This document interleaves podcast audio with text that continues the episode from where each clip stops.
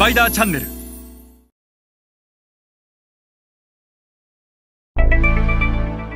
皆さんこんにちは。スパイダーの森部です、えー今日は製造業の作る力から売る力というお話をします、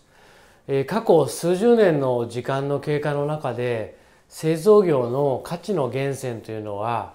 作る力から売る力に大きく変化をしています。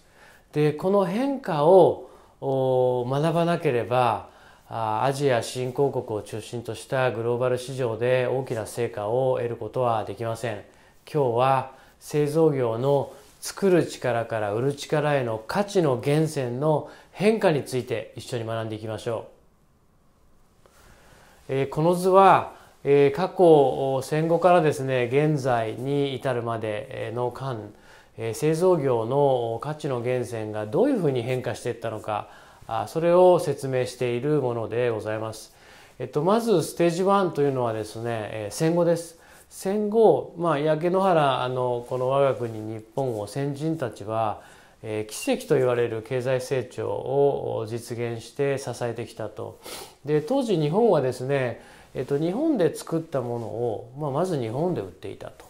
日本の内需のために売っていたと。でそうこうしてるうちに日本という、まあ、あの安価に作れる立地当時は、えー昔の少し前の中国みたいに日本というのは製造拠点としての位置づけが非常に欧米から見た時に強かったので日本で作ったものをいかに欧米に輸出するかと。で当然最初は欧米にですね、えーまあバカにされたわけですよね。えー少し前に日本の企業が中国のメーカーを安かろう悪かろうというふうに言ったのと同じように日本の製品なんてということで最初はバカにされたと。しかし、えー日本人のまああ大変勤勉な姿勢がですね技術力をどんどんどんどん向上させてアメリカやヨーロッパの企業にも認められ始めたと。認められてきたと。そしてステージ2プラザ合意ぐらいに、えー円の価値が急激に上がったと。要は今まで円安だったんで日本で作ってて欧米に輸出してたものが日本で作ってたんでは欧米に輸出できなくなったとでそうなって日本の多くの製造業は中国やアジア、ま、ASEAN に製造拠点を輸出してったこれがステージ2ですよね。でこの時代まではえー技術力の時代だったんですよね。製造業にとって何が一番重要か。作る力が一番重要だったと。もともとは欧米のメーカーが作っていたものを日本企業が真似てより安くより小さくより品質高く作ったと。それが認められてったと。まあえ昨今日本のメーカーが中国や台湾韓国の企業から、まあ、多くのものを奪われてったのと同じようなことを欧米にやってったわけですよね。でこの時代っていうのは作る時代力こそが正義だったとそしてマーケット、まあ、つまりはターゲットは先進国だったんですよね。物を消費するターゲットっていうのは日本と欧米いわゆる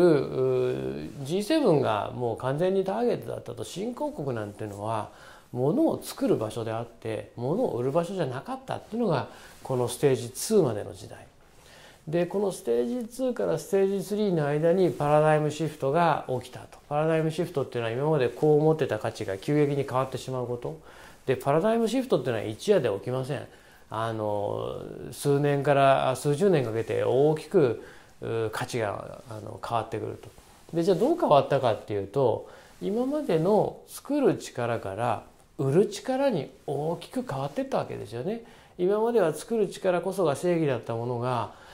中国や台湾や韓国の企業でもほぼ同等のものが作れるようになってしまったと。つまりは競争環境が劇的に変わったので劇的に変わったおかげで作るという力よりも売るという力が優先されるようになってしまった。作るという力は大切なんだけども結局他のメーカーも作れると目に見える違いがよく分からなくなってしまったと。そうするとやっぱり売る力というものが非常に重要になってくる。